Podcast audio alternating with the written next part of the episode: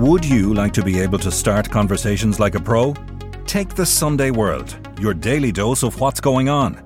Do not consume the Sunday World if you're involved in a drug cartel, you're a politician with something to hide, or you've appeared on a reality TV show and care about others' opinions. Consume the Sunday World responsibly. Always read the stories, gossip, and commentary. Wow, buddy!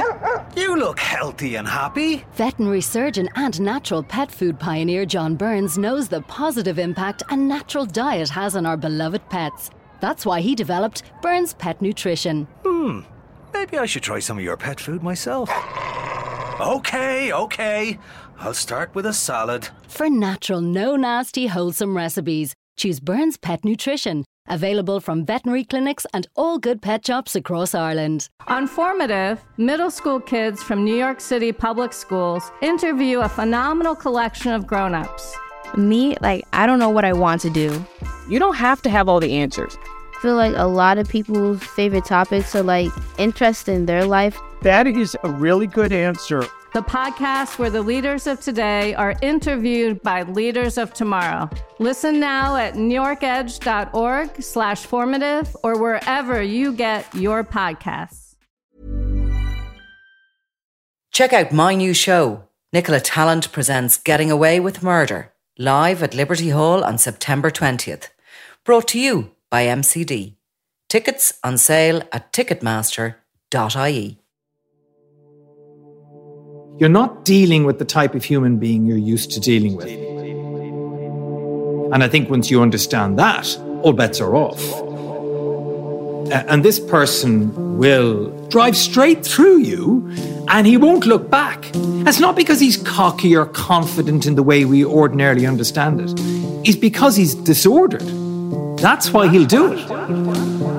I'm Nicola Tallant, and you're listening to Crime World a podcast about criminals, drugs, and the sins of the underworld in Ireland and across the globe. What is it that fascinates us about murder and that makes us want to know how the minds of killers work? Are we trying to protect ourselves in a seemingly dark and dangerous world? Or do we just have a morbid fascination with death? Today, I'm talking to criminologist John Deane O'Keeffe about the psychopaths amongst us and about whether nature or nurture forms the primal instincts to kill. This is Crime World, a podcast from SundayWorld.com. What sort of a character is Graham Dwyer when he's living as the architect. We kind of all know a little bit about him now, but when he's living as that architect in the four bed semi D in Foxrock with the wife, the children, the good job, you know, what sort of a person is he that he has this double life? Well, you know, uh, when we talk about characters like Graham Dwyer, um, there's a kind of a, a rush towards uh, delineating their lives in other words, that one part of their lives is entirely different to the other part. And in one sense, clearly it is. I mean, he is or was carrying on with a semblance of a family life, going to work, coming home, uh, paying occasional attention to his children and his wife, and his other life was very different, uh, as we know. But ultimately, the personality, and in his case, the personality disorder of the offender, such as Graham Dwyer, remains the same. It just operates in different ways. So when he's outside, the psychopathic uh, personality type, uh, at least antisocial personality disorder, as it might be more clinically called, is fairly evident in his lack of remorse, his lack of guilt, uh, and committing heinous acts, uh, sadistic and heinous acts. But if you like, that that will also almost certainly have been manifest light when he was at home. So that kind of coldness, lack of remorse, and complete indifference to other human beings will have evidenced itself within the house. So there will have been lack of interest. Uh, in, in his children, lack of interest in his wife. But of course, this will all be covered up in the usual shallow emotions. In other words, it will be made to look occasionally as if he cares, because that allows the whole picture to be complete and it allows the journey of the psychopath to continue.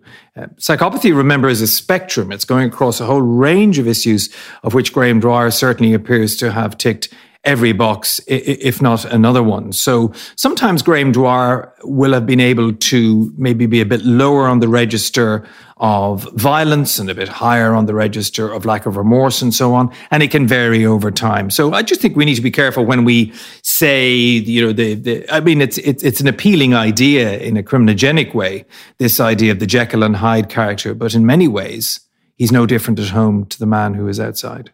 So he's a psychopath. Well, you, again, you have to be very careful of making these diagnoses from afar. Um, clinicians wouldn't do it, let, let alone an academic such as myself. Having said all of that, having been at the trial and have, uh, you know, examined him in some detail, I suppose, over the years, I think it would be highly unlikely that he does not fulfill the criteria for Hare psychopathy. So all the buttons that we've all heard about, grandiose sense of self-worth, uh, uh, catastrophic and inflated ego based on absolutely nothing, lack of remorse, lack of guilt, and so on and so forth. I think it would be very, very unlikely. Um, and certainly his conversations, both written and, and verbally, and indeed his actions would all indicate uh, psychopathy. So in the round, I think it's a diagnosis we can be pretty comfortable with from afar. So what's the difference between a psychopath and a sociopath? Well, there's actually none. I mean, people like to make this distinction between psychopath and sociopath, but when you get into the murky worlds of academia, uh, we tend not to do that. Okay, let me put it this way. Um, if you were to go into the psychology department of, for example, Trinity College Dublin, and they were talking about personality issues, they might use the word psychopathy more readily than perhaps the long haired social scientist who's teaching in UCD who genuinely believes it's sociopathy. In other words, everything comes from social, environmental, and family factors. So of course, you're born with it or you learn it. Yeah, and of course, some people, maybe the general public, tend to see those distinctions in terms of violence. You know, that the sociopath is perhaps more middle class, has a more of a handle on his violence, whereas the psychopath uh, has no handle on their violence. And just that's just not true. I mean, these words have, uh, are used now in the public domain, and there's probably no getting away from them. But for our purposes, psychopath, sociopath's the same thing. I mean, there's another discussion as to where as to where this personality disorder come, comes from. But primarily, like all personality disorders, it's genetic. Now, what can happen is, of course, depending on your social, your family, and your environment, breaks can be put on certain behaviors. So if you brought up in a family of real love and warmth and parental attachment, that may well keep a break on some of the worst excesses of being a psychopath, but you're still a psychopath. So psychopaths and sociopaths, they're fairly similar. There is some thinking that some of them are born with it and well i mean no, no it's not just thinking. I mean i don't think there's any there's no dispute out there that personality disorders generally are something that you're born with. Now i mean it's worth saying something about personality disorders just briefly generally. Personality disorder means you have difficulty living with yourself and or others and you never and consistently fail to learn from previous mistakes. Now i know everybody's thinking well you know I'm living with one of them, but you're not really because there's about one in one in 10 of the population might be suffering from a personality disorder. So if you overlay that on psychopathy, chuck in real lack of remorse, real lack of empathy, violence and capricious and random behavior, that's what a psychopath is. So we, we need to understand what it is. You are born with it, but it is true to say it is true to say that your social, your family factors, and so on can have an influence as to how it's developed and indeed how it might be managed. Or whether, you know, you're, what you're saying is maybe in a loving family where there's a lot of uh, stops put on behaviour that it may never actually come out yeah, I mean, I have a certain reservation in that. I mean, I do take that point that depending on the home you're brought up in, um, a psychopath may not evidence their violence. But you know what? I think what normally happens is that it bleeds out into middle class pursuits. So, okay, you're not going uh, walking up a Collins Street ready to beat the head off somebody, but instead you do it on the rugby pitch or you do it in the uh, rugby club, and it becomes this kind of a kind of a normative story of a Saturday night out. God, you really lost the head last night didn't you? But ultimately, it's the same. It's the same element of gratuitous and wanton violence as, you know, the Nidge character might be engaging in, in inner city Dublin. I mean, its outcomes are different, obviously, but really it's all about a repackaging. And middle class, middle income, better educated people are rather good at repackaging what they do into something more normative. And that's, that's a classic why we example. say that there would be plenty of psychopaths in the boardroom and sometimes who make their way up corporately. Well, again, I, I, I do have a bit of an issue with that. I mean, there is a consensus uh, among certain academics that psychopathy is somehow potentially good. And indeed, some psychopaths can do well in the boardroom, middle management, senior management. I really think that's unlikely. I, I, one of the big issues about psychopathy and Hare psychopathy is impulsiveness, real impulsiveness. If we take Putin as an example today, everybody's assuming Putin's a psychopath. He may well be a psychopath. Certainly his behavior is evidence somebody who has a psychopathic type personality, but he equally may not be a psychopath. A psychopath doesn't impulsively, you know, take 10 years to take over a region. It just doesn't happen. These people don't live in the moment, they live in the instant. So I think it's a little bit fanciful to regard somebody as a Hare psychopath as often as we do. Doesn't mean they're not narcissistic, that they don't suffer from narcissistic personality disorder, or even its more serious cousin, malignant narcissism.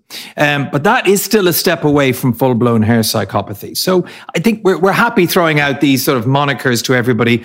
But very often, and here, here's the real catch very often it can be about human brokenness and not a label.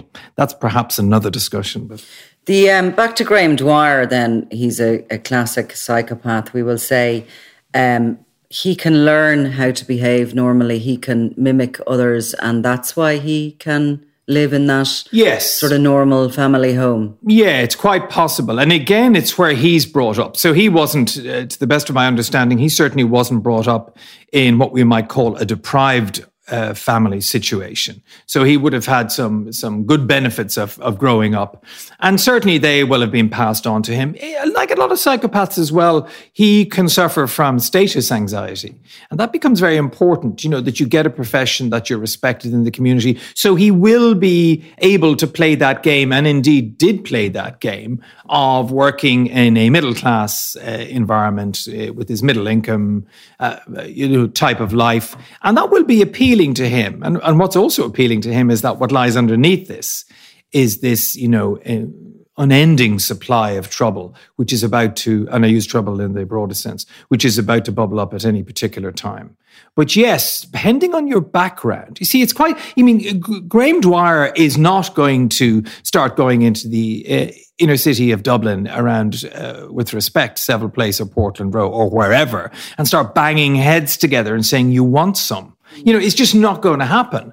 But what he is going to do is going to be sly and manipulative and deceitful on, for example, work outings, as we know he was. He, he would go away for periods himself and people would wonder where he'd gone to. So his behaviors will just be different. And that can be a function of your upbringing.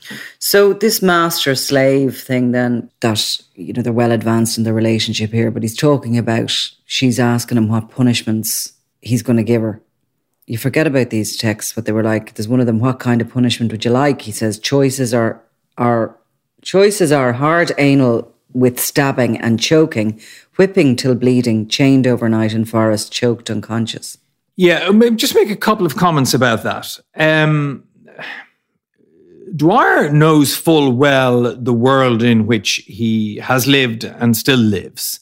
And that is a world where sexual practices have been uh, pushed out. So, what was normative in sexual practices uh, 50 years ago, uh, or excuse me, what was considered extraordinary 50 years ago, is now normative.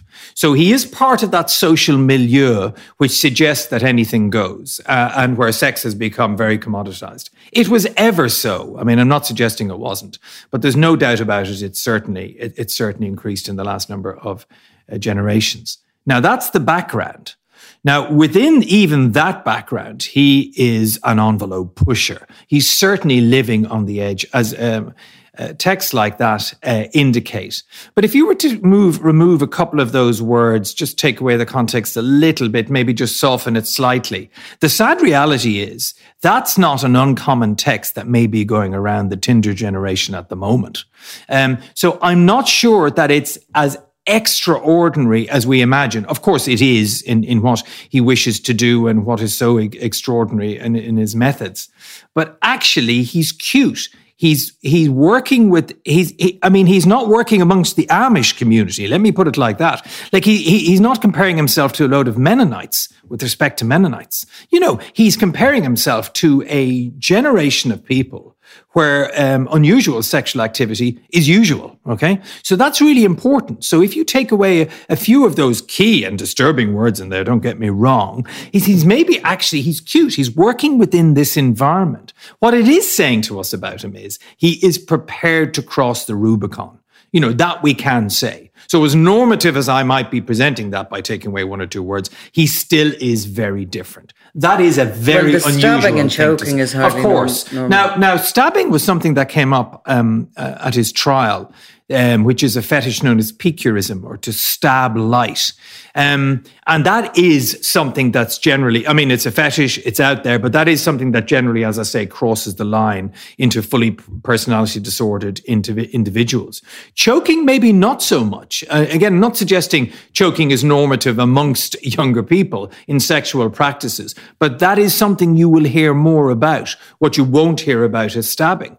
What you will hear about is self harm. So, actually, if you broaden it out and you look at the general social context of what he is doing and the society he's in, he's working it. He's pushing it, pushing it, pushing it. This isn't 50, it's a thousand shades of grey, and he's gone right to the edge of it. And indeed, as those texts evidence, he's gone above and beyond. So, he's found a very vulnerable victim who has got psychiatric problems, is in and out of hospital he clearly doesn't want any sort of a normal relationship with her, yet he's promising her babies. And, you know, you can kind of see from the text that she's soft, disturbed, and mm. probably in love and enamored with them. Mm-hmm. She's had from a young age these visions of herself being tied up, and he has really taken advantage of somebody. Yes, he has. And, and, and, we, we should also just comment here about what one of the commonalities among psychopathy, and you'll see it really across the board with these type of men, is what's called the duping delight the ability to fool people. I mean, you see it with sexual serial killers a lot when they try and ingratiate themselves back into the conversation, the criminal investigation. They appear um, at various uh, functions where they shouldn't be at, where police may be gathered and so on. They're fascinated with authority. Well, this duping delight by Dwyer is very typical. I mean, some people might say it's it's it's not untypical of a lot of men in a much milder uh, uh, less serious form. But certainly, when again you come to psychopathy, it, it goes so much further than we can imagine. So he has found somebody vulnerable. And now that is important because Dwyer and people like him will not be successful actually with most females because they will see it immediately. They will recognize there's something unusual about it and they will, generally speaking, not take part in it. So he does need to seek out a woman who is particularly vulnerable. And sadly, in this case, he found Elaine O'Hara. And does that say something about his confidence?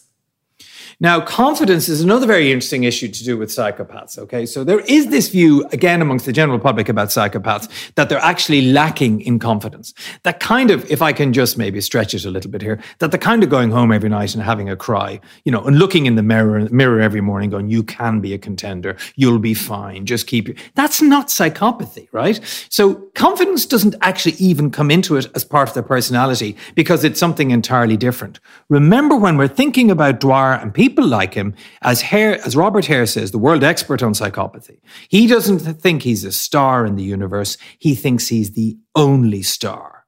So you see, we've moved on from confidence into something that's almost in the DNA. So there's no contrivance, right? So he won't, in my opinion, pick a vulnerable person because she makes him feel better. At least if that is a feeling he's getting, it's peripheral. The main feeling is I'm carrying out my uh, what my DNA dictates I need to carry out. I need to. He's like a kitten playing with a ball of wool. That's the really good analogy. You play with it for a couple of seconds as a kitten, you throw it away and you move on. You're living in the second. That's what he's doing with her. It's not related to confidence as you or I would understand it. But he's had to go out and find somebody that accepts this BDSM situation that he's the master, they're the slave Correct. You know, he's not going to be able to walk into a pub probably and chat up a woman and find a soulmate in that. No, he's not. And I have to say, from his behaviours in court, I would have thought any woman, or indeed man, would be quite wary when they'd meet him. Some peculiar behaviours, uh, a couple of odd things that he, well, not a couple, a lot, a lot of odd things he said. He just behaved physically quite unusually. So, yeah, you're right. I think if he walked into a pub, he, in his words, he'd need to get very lucky you know, to meet somebody who was who had such a fragile psychological template. Yeah. What sort of ways did you think he acted peculiar? He would smile and then he'd put on a sad face. He was quite good at this kind of um, sort of excessive use of expressions, but you did get a sense that the expressions were all meaningless, which of course is correct, isn't that right? Because you know, uh, for, for psychopaths like Dwyer, um, uh, emotion is like a second language, so it's like learning French. There's that bit of an LA delay you know? So when he would smile at something smart that his counsel might have said as he would have seen it he'd be that couple of nanoseconds behind and you'd look over and go hmm, that didn't fit right. In fact there was another case very like this uh, which some listeners may remember of 20 years ago Joe O'Reilly when he was on the late late show who again was was was trying to do the emotions but you know god of him. He wasn't able to do them and, and so everything would be delayed. So that's what i noticed about him in court everything was that second behind what you would consider normative, assuming one is oneself. You know, you'd look at him and go, that doesn't seem to be meshing in together. That person is not creating a mental facsimile of what's going on here today. He's not in the moment. I suppose it's easy to recognise that in a courtroom when he's sitting there charged with murder and we know the details of what he's done. But if you were out in the community, do you think, you know, and you met him, would you know there was just something I do. wrong? I do think that. Yeah. I mean, I agree with what you're saying. In the courtroom environment, of course, it's very heightened. So those things would possibly be exaggerated. But I would think even in a social setting. Now, people may not be have been able to put a label on it, mm-hmm. you know, other than he's a wrong one you know? Um, but there's something not right about him because people, uh, normal people, don't spend their lives like me thinking about these type of things, you know? So they would just say, look, there's something not quite right about him. I don't know what it is. But actually, if you're to drill down into it, it's all that delayed reaction into what you or I might regard as normative emotional stuff. So, you know, again, to quote Hare, he knows the words, but he doesn't know the music. Uh, uh, so I think you would definitely have been able to notice that within a social setting. In fact, no question. And do you think that we all, as human beings, have that sense of perception? Like I would often go with my gut with people. I have a feeling. I can often get a sense, even when somebody comes into the room. I, but then I am working in a world that makes me slightly more paranoid than others. But do you think everybody has yeah, a I certain do. perception? Oh, 100%. Everyone's got that perception, uh, unless, of course, you happen to be one of the people, but uh, one of these small group of men. But yeah, I think they have the perception. But you're right, people don't give it a label naturally enough because they don't have a label for it. They can't quite put their finger on it, but it's just not right. So it's beyond indifference. I mean, you'll meet people every, you know, who'll nod and say, oh, that's interesting, John. And, and they're not interested. And that's okay. That's part of the human condition. But no, you're talking about something different here, which is that they just don't seem to be able to emotionally catch up with the flow of the conversation. Now, that could be in their hand movements, which don't seem to be uh, uh, don't seem to have any purchase on the supposed emotion. They're not going hand in hand. They're not looking as if they're all happening at the same time. Now, you wouldn't notice that ordinarily. Why? Because it doesn't happen. Because people are generally genuine in their emotions. I mean, you mightn't agree with them, you might hate them, all those other things, but you know what they're saying is authentic. That's probably a better way to put it. And it's the lack of authenticity we see in Dwyer and people like Dwyer that makes people like yourself go, and indeed myself go, there's something just not right there. Not right about them. Yeah, not everyone you gut. feel that about, by the way, is a psychopath. But no, no well, that's a really you know, important. Well, they're very rare. No, well, yeah, and you well, that is a really good point because you can go towards this topic and then start seeing psychopaths everywhere. Yeah. And I can tell you now, you're wrong.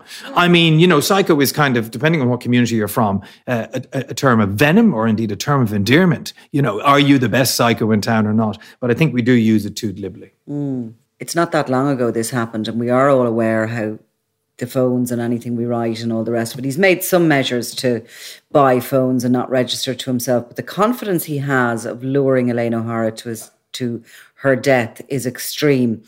But is there also an element of he literally is like he's going with whatever emotions he has and he can't Correct. stop himself. And that's, uh, I think that's the key to it. Because when we look at people like Dwyer, what do we do? We imagine ourselves, you know, we imagine people we know. We imagine people who have ups and downs, but they're generally part of that thing we like to call the human race. Well, that's your first mistake because you can't be doing that. What you have to do is imagine somebody different, somebody outside the ordinary. And that becomes very difficult for us to do. So we, you, mentioned confidence again there. That's a really important thing. He, the, the, people like Dwyer believe everything they're in. There's not a moment that he's going, oh, I don't know about that. You know, he, and it's not because he's confident or a genius. In fact, neither of those things apply, but that it's just in his DNA. So he just doesn't recognize that there's any difficulty with anything. He's living the dream. In some ways, there's a huge authenticity about psychopaths because they do not deviate at any moment from their disorder. It's always there. Personality disorders are enduring. That's really important. Like you might be able to, in proper clinical environment, manage them somehow, but that's all you're ever going to do. And, and certainly, by the way, with psychopathy, it's almost uh, impossible to manage, but there are attempts to do it. And um, so he is living a very, oh, he's, he's living, as the young folk might say, he's living his best life. He really is. The problem is, we constantly, as is a human condition, think of us if we went off the rails or we imagine somebody if. No, no, you're, you're not dealing with the type of human being you're used to dealing with. And I think once you understand that, all bets are off. Uh, and this person will drive straight through you and he won't look back. That's not because he's cocky or confident in the way we ordinarily understand it. It's because he's disordered. That's why he'll do it. But his confidence remains in that he's not that he is going to get away with this. That he is going to bring Well- a human being to their death the way he wants them to die, and in you know living his fantasy. But it's more than that. It's not just confidence, is that he genuinely, 100%, does not care about the possibility or even the certainty of being found out. So it's way beyond something we call confidence. Do you don't think he cares about being found out? Absolutely not. No question. Only in so far, because what he'll simply do is with his personality disorder is reinvented into the interview room with An Garda Síochána, as undoubtedly he did, uh, and then wi- within the prison community. You just simply operate your disorder within what, I, because again, here we go. We're already saying, oh, I wouldn't like that. Ooh, I wouldn't like to go to prison. It, he's never been to prison before this. It doesn't matter to him. Why? Because he's uber confident? No, it's more than that. It's because he's disordered.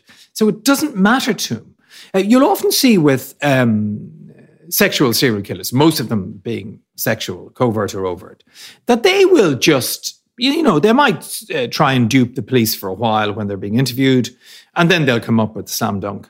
And they just give in because they really don't care. And they get tired and they get hungry and they want a meal and they want to get settled in their cell and just see what's going to go on the next day. But they're not thinking about tomorrow.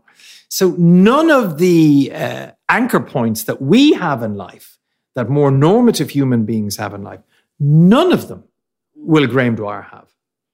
And again, once you start to, it's very hard to leave your own comfort zone of understanding. I mean, I understand, you know, I understand that. You don't want to move away. From, oh, well, I- I'd say now he'd get very upset about that, or should, or I'd say he's very confident. He's none of those things. He- He's not laughing at you or I. He's completely authentic to his disorder, which is entirely dysfunctional on, on, on a human scale.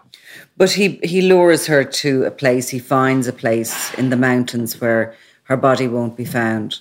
He, you know, he makes plans. He he Yeah. covers his tracks Sure. with the with the phones. He doesn't want to be to kill her and to go to jail. He wants to kill her and maybe go back Yeah, and what, yeah. look at her body or That's possibly true, and he. But but it's, remember, it's it's more about it all being the game. It's the game, and you know, part of the game is you might get caught, and there's the visceral delight of getting caught. You know, you might get caught. Well, I'll do my best not to get caught, and there's a delight in that, and there's a secrecy in it. But it's all game playing. It's all manipulation. It's all deceit. So it's not, again, we start thinking, yeah, but he doesn't want that outcome. It's not as simple as that. He may not want it that night, but the next night he mightn't care less, you know. So it's not, he's not planning uh, as you or I would be. He's not concerned like you or I. It's not that he's a tough man in the way we understand it. He's far beyond that. He's utterly dysfunctional. So he'll play the game, but the game can be played anywhere. It can be played in the Dublin Mountains. It can be played in the interview room. It can be played with the prison officers. It can be played with prisoners. It can be played everywhere. He just needs a field. And once he has it and he's in it, off he goes. And of course, he did have female visitors following his uh, his jailing. That's my understanding. Yeah, yeah, did, that's yeah. my understanding. Yeah, and no surprises there. But he, if you told me he had none, that'd be no surprise either. It's all entirely random. Um, it doesn't mean that he wouldn't have physical desires. We clearly know he has those. In fact, what he has are things called somatic manifestations, bodily manifestations that are so great. His sexual urges are so strong that he will act on them. I mean, that's another deviancy. But uh, so yeah, I'm not surprised that he he he had. That. But, but but I suppose what I'm trying to get away from is this idea of people thinking that he's there going, oh, you know, I really like sex. I really don't want to go to prison. I really love that person. I really hate most. It's he's not anything. He's way beyond all of that. He you, it doesn't even like. when we talk about this personality disorder, I try to get across to students and others about the lack of empathy. Um, lack of empathy doesn't quite say it. You don't even come within their orbit. I think once you understand that, except as a plaything, and once you understand that, you begin to get an understanding of the potential deviancy because there is nothing to lose. He never has anything to lose because he's self contained within his dysfunctionality. So his gain from this is to feed his fantasy, which is to stab this woman to death and the horrific details of it. But Joe O'Reilly's different. Again, Joe O'Reilly I, isn't that different. Uh, Joe O'Reilly, again, my understanding is I'm no expert on this, but has got quite uh, got on pretty well in prison. Um, uh, to But he had of- more to gain. He's killing his wife to get her out of the picture, to move another woman in, to keep his children, to avoid having to move out again that's our dad. again that's our somewhat normative interpretation of it because that's what we would think isn't it? Oh well here's his plan he's doing it this way he's doing that. And i'm not saying he doesn't have a plan. What i'm saying to you is it's still in the moment. And the idea of a long-term plan the way other people might understand it is probably not there in the same way. So it's only part of this kind of milieu although there may appear to be plans and get that out of the way and get this in and get that, it's not really as you or I understand it. You know, we just have to be careful because we, there's such a temptation to push what we might regard as a normative template onto them. We forget, oh, hang on, they're not operating in the same universe. You know, they are literally in a different universe. So all comparisons are kind of, in many ways, worthless. Uh, doesn't mean for you know today I wouldn't mind getting the wife, wife out and yeah I'd like to get a girlfriend and uh, but tomorrow it'll be something different. You know it isn't it isn't fixed. It isn't certain in the way we understand. Well, Joe O'Reilly could have got away with murder and could have his girlfriend moved into that house and we could never have heard of him again. It appeared his crime of murder, his idea to get away with murder, had a more functional element to it than Graham Dwyer's. Yeah, I, I yeah. Again, I'm not so I'm not so sure. Just it does appear to have a more medium term strategy to it. But all I'm saying to you is I'm not convinced it ever really did, even if it looked like that. I'm not convinced it did. Um, psych- psychopathy is a spectrum, but there are certain commonalities amongst all psychopaths. And the one thing is the old frontal lobe, the bit that does the planning. It's a bit more it's a bit more active in one than another, but ultimately they're never huge. That doesn't mean though that you don't live a life as if you're normative. That's the shallow emotion stuff. And that's not just about talking. That's just about things like planning. And uh, to an extent, I suppose you might also uh, try to convince yourself that you're kind of like everybody else. One of the interesting things about psychopaths, Riley, Dwyer, all of them, is that they will be, they get a little bit affront, well, they get very affronted over lots of things, but they get very affronted when you somehow describe them as abnormal, if we can use that term, as something that isn't akin to what we might regard as good and decent behaviors. They say, no, no, we, we, we have, but according to our rules, not yours. So there might be an element of, just get back to your point about Riley borrowing the idea of motivations in life and plans and all that kind of stuff. But what I'm saying to you is, I wouldn't be convinced that there's any real substance to that other than showtime, you know. So, what about serial killers here in Ireland? Why don't we have any? Why are we devoid of serial killers? Well, there's probably a lot of reasons for. Well, I may, maybe a better way to look at it is why is the United States full of them? Yes. Why was Central Europe full of them back in the Middle Ages? Um, and why the United States eh, is full of them is probably, or certainly was full of them, uh, two things. Uh, one of them being contagion. Uh, there is a lot of copycat stuff goes on over there in terms of crime, as we know in a different context. Um, that's certainly uh, w- one reason. Um, another reason, of course, is tolerance within the society for such behaviors. So, as more of these continue, uh, it, it, doesn't get headline news anymore. Uh, it will still get headline news in Ireland. But again, and one of the reasons maybe it's so uh, commonplace or has been so commonplace in, in, the States is it's often said for two very strange reasons. One, because it's a godless society, whatever that means, but also because it's a God fearing society. So you have this incredibly interesting juxtaposition uh, of two people who are either with or without morals as they would see it. Uh, there, there's so many other social and cultural reasons, of course, and economic reasons as to why it might happen in the States. Why it doesn't happen in Ireland could be manifold as well. I think it is a small community, first of all.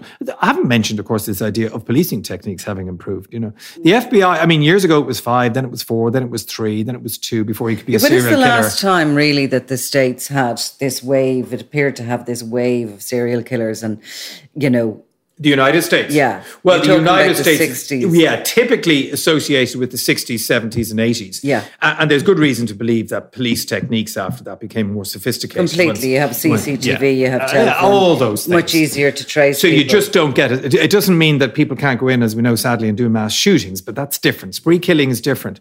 But when it comes to that type of, you know, ad hoc murdering that's going on over a period of time, it, it becomes far more difficult. The 70s and 80s, of course, as we know, for those who've been watching programs about Jimmy Savile et al., was an incredibly strange time culturally, globally, uh, where where where bizarre sexual goings on and very obvious deviant sexual behavior was tolerated in a way that wouldn't be now. So there was a certain, I think, tolerance in society. So, for example, to give you an example, uh, and this has happened in a couple of occasions in the United States. There have been men, you know, have gone up to women in the streets. You're beautiful. Um, I'm a part-time photographer, but I'm, uh, I'm, I'm involved with these true crime magazines. Would you like to come back to my house and we can take some pictures and I can get you? And they would, and they and that seems preposterous now, but at that time, you know, this, this was top shelf stuff. And of course, these these were uh, ways for these deviant men to torture, abuse, and finally kill kill these women. So so I think there's an awful lot to be said for it. Now, of course, there's another thing. You know, some people might say it, it wasn't because of them, but perhaps the the fear of the Roman Catholic Church. I mean, you could, don't get me wrong, there was plenty of other deviancy you could get involved in, but maybe not sexual serial killing, you know. Um, and there was a certain fear. There's also this, I mean, you know, Ireland's a pretty safe place globally. You know, it's a pretty safe place. And there is this kind of community sanction here as well. And, you know, people have a high level of tolerance for certain crimes and a very low level for others. serial killing being one of them. We could also have missed a few because, you know, there was that period of time that I think policing was very concentrated on the troubles. And, um, you know, maybe. Oh, I think we have missed a few. And I'm thinking of one person in particular. We definitely have missed one, two, or three. Um, and you're right. I think there was an overemphasis. There's also a kind of a feeling in Ireland that, should there's no way that could happen. And actually, most of the time, we're right. There is no way. But just some of the times we won't be right. But I think there's there certainly historically there's been a huge trust in people that their crimes w- won't uh, reach Herculean levels. And if they do, they'll be under the banner of politicization, you know, or military action or whatever it might be. But certainly in the ordinary sense of the word. Now, are people still obsessed with serial killers? The general public. I you find still do some most, lecturing on it. I, I do a lot of lecturing on it, and I cannot believe the interest in sexual serial killers. You know the way I say, I keep saying sexual serial killers, by the way, just to get this straight, because there's no evidence that any serial killer hasn't either got some covert or overt sexual interest in why they did what they did. The interest in it is phenomenal. And I would say, so I've been 30 years or more maybe doing uh, lecturing in this stuff. I would say it's more so than years ago, even. Um, uh, and of course, the media has a lot to do with that. Um, Netflix.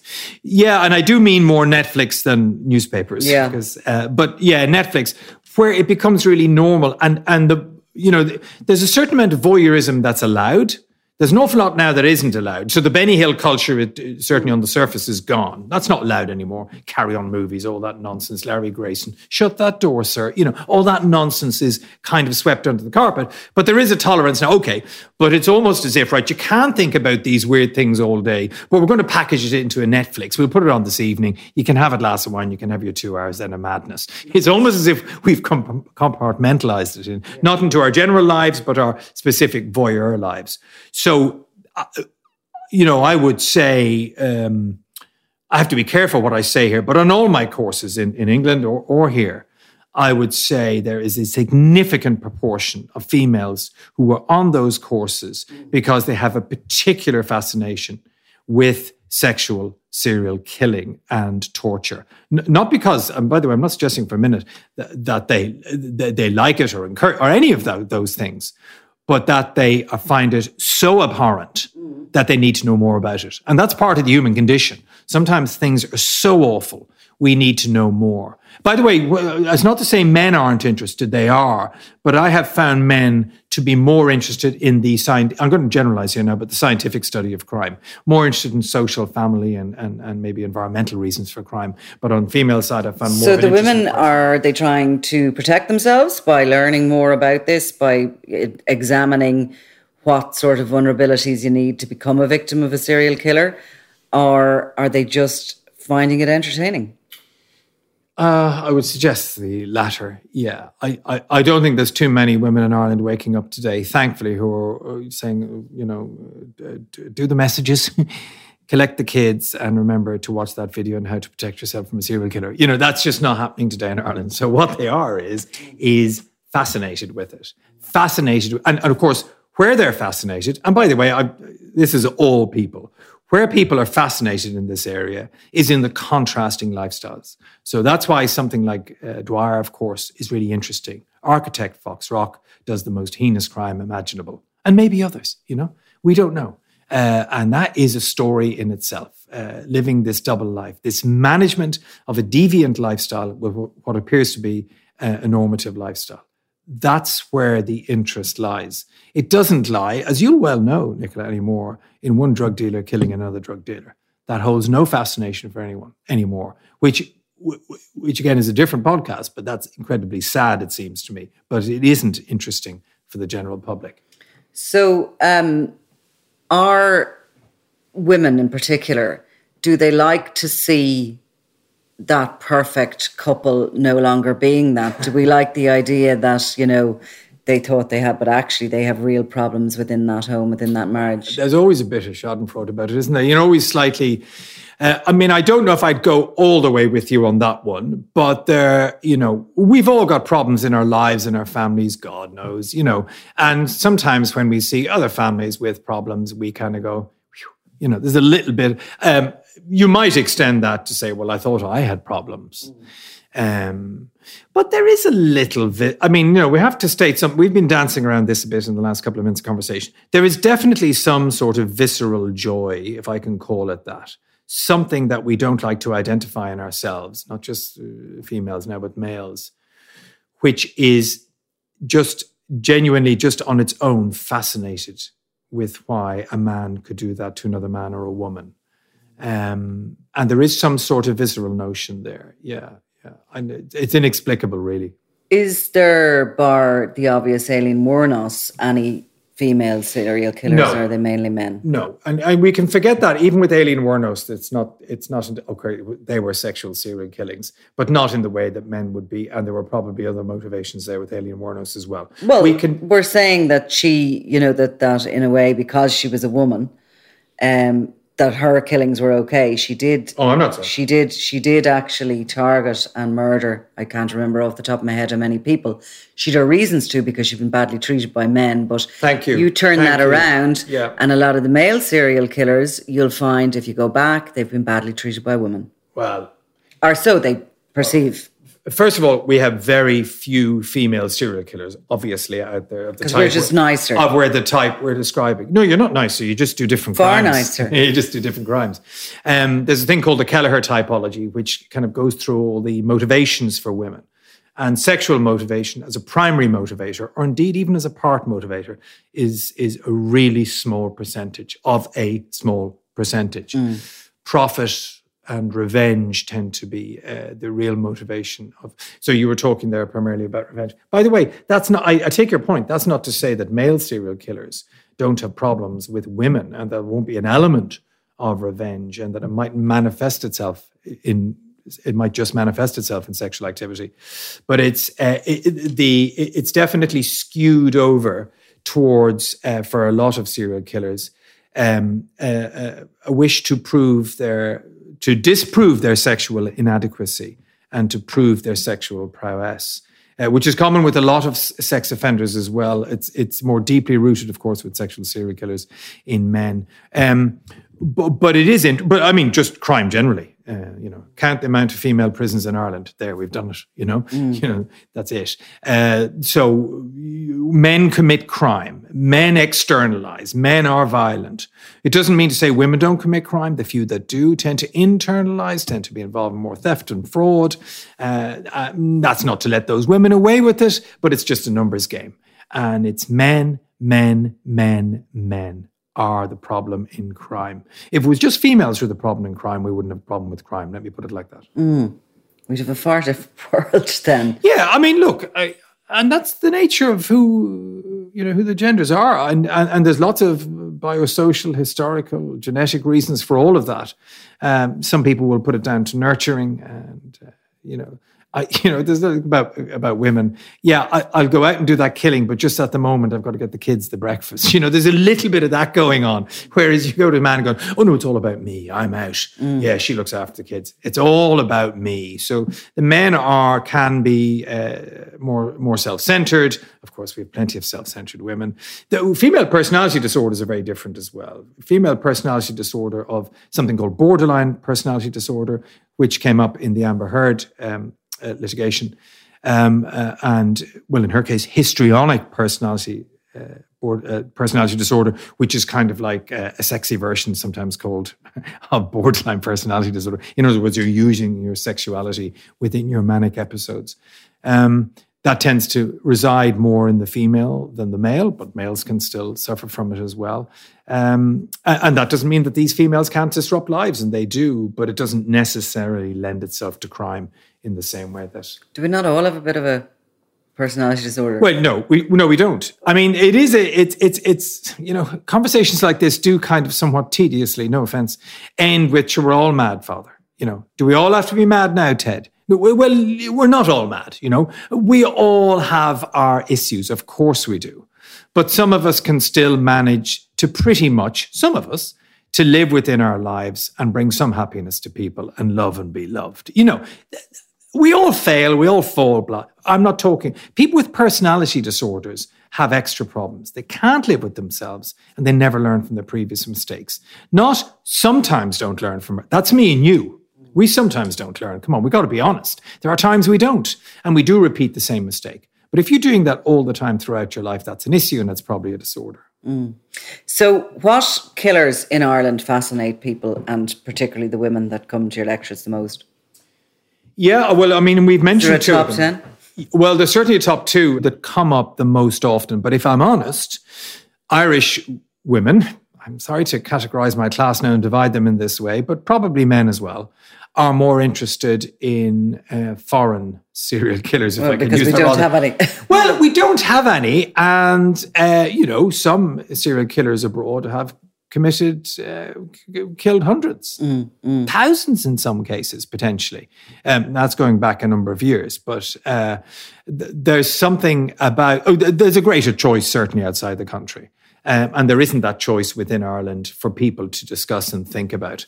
So we do tend to, for want of a better comparison, cling on to them like life preservers. You know, you know, the, the Dwyer and, wonder, Riley are this generation. Is our interest favourite. growing as this occupation is becoming a thing of the past? the occupation of Serial killing.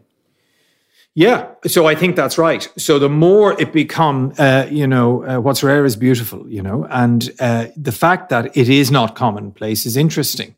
Like for example, if you if if I went into my class, in fact, I do talk to them, in, particularly in Ireland, about the psychology of terrorism.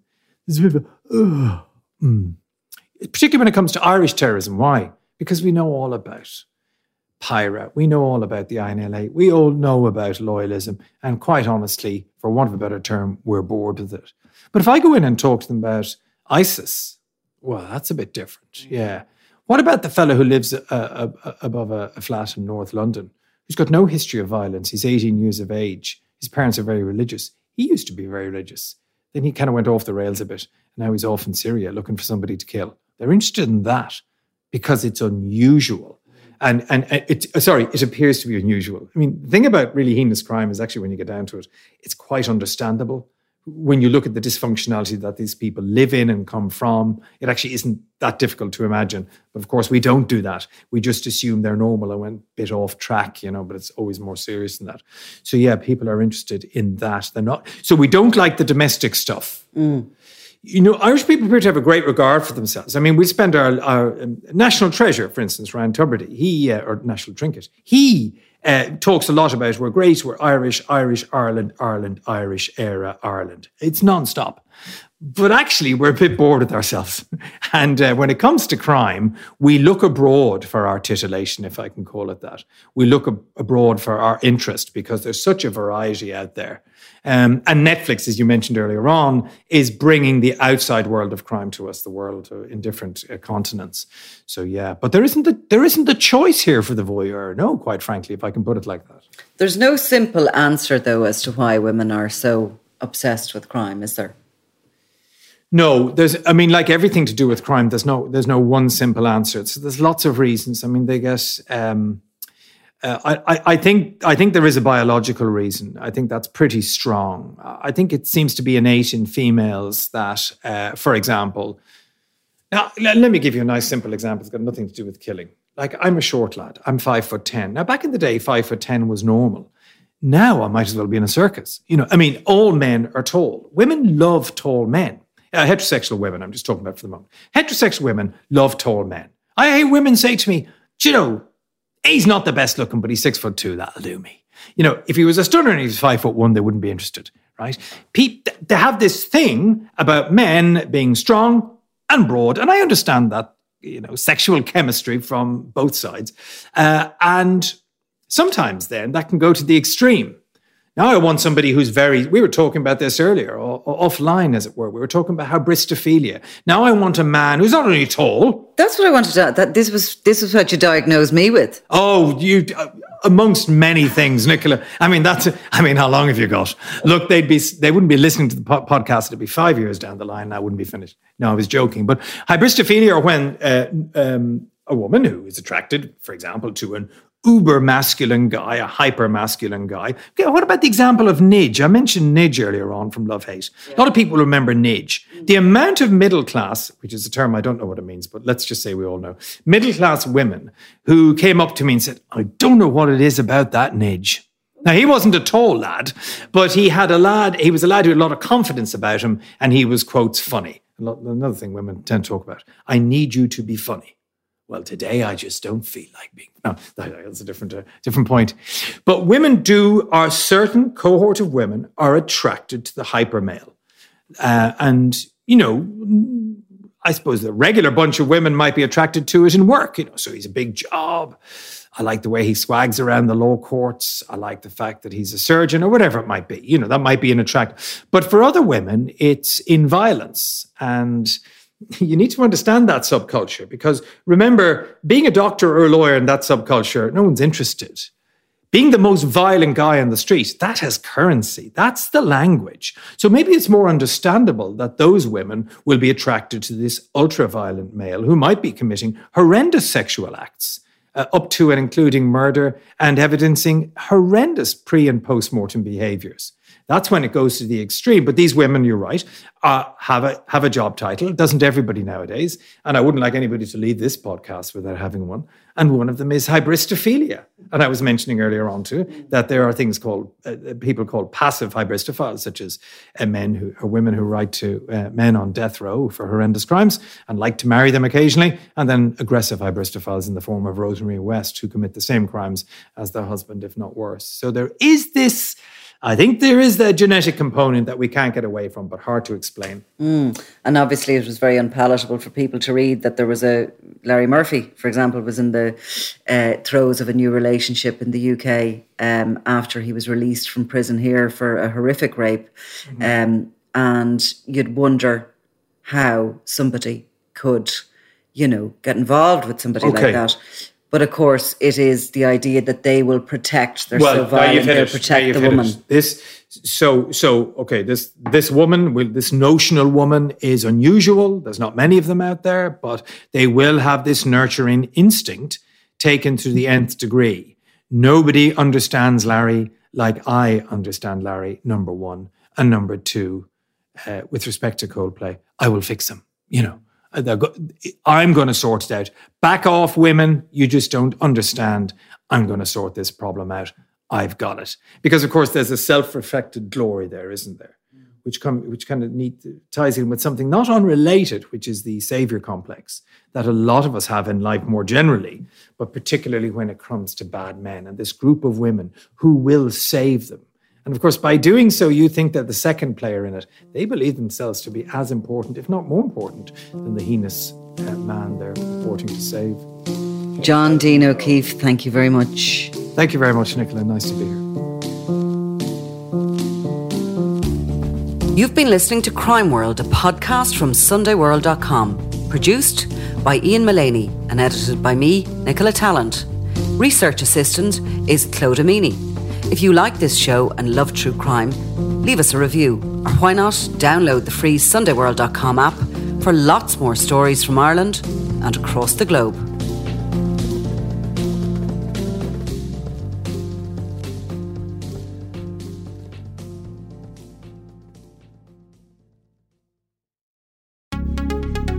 Would you like to be able to start conversations like a pro? Take the Sunday World, your daily dose of what's going on do not consume the Sunday World if you're involved in a drug cartel, you're a politician with something to hide, or you've appeared on a reality TV show and care about others' opinions. Consume the Sunday World responsibly. Always read the stories, gossip, and commentary.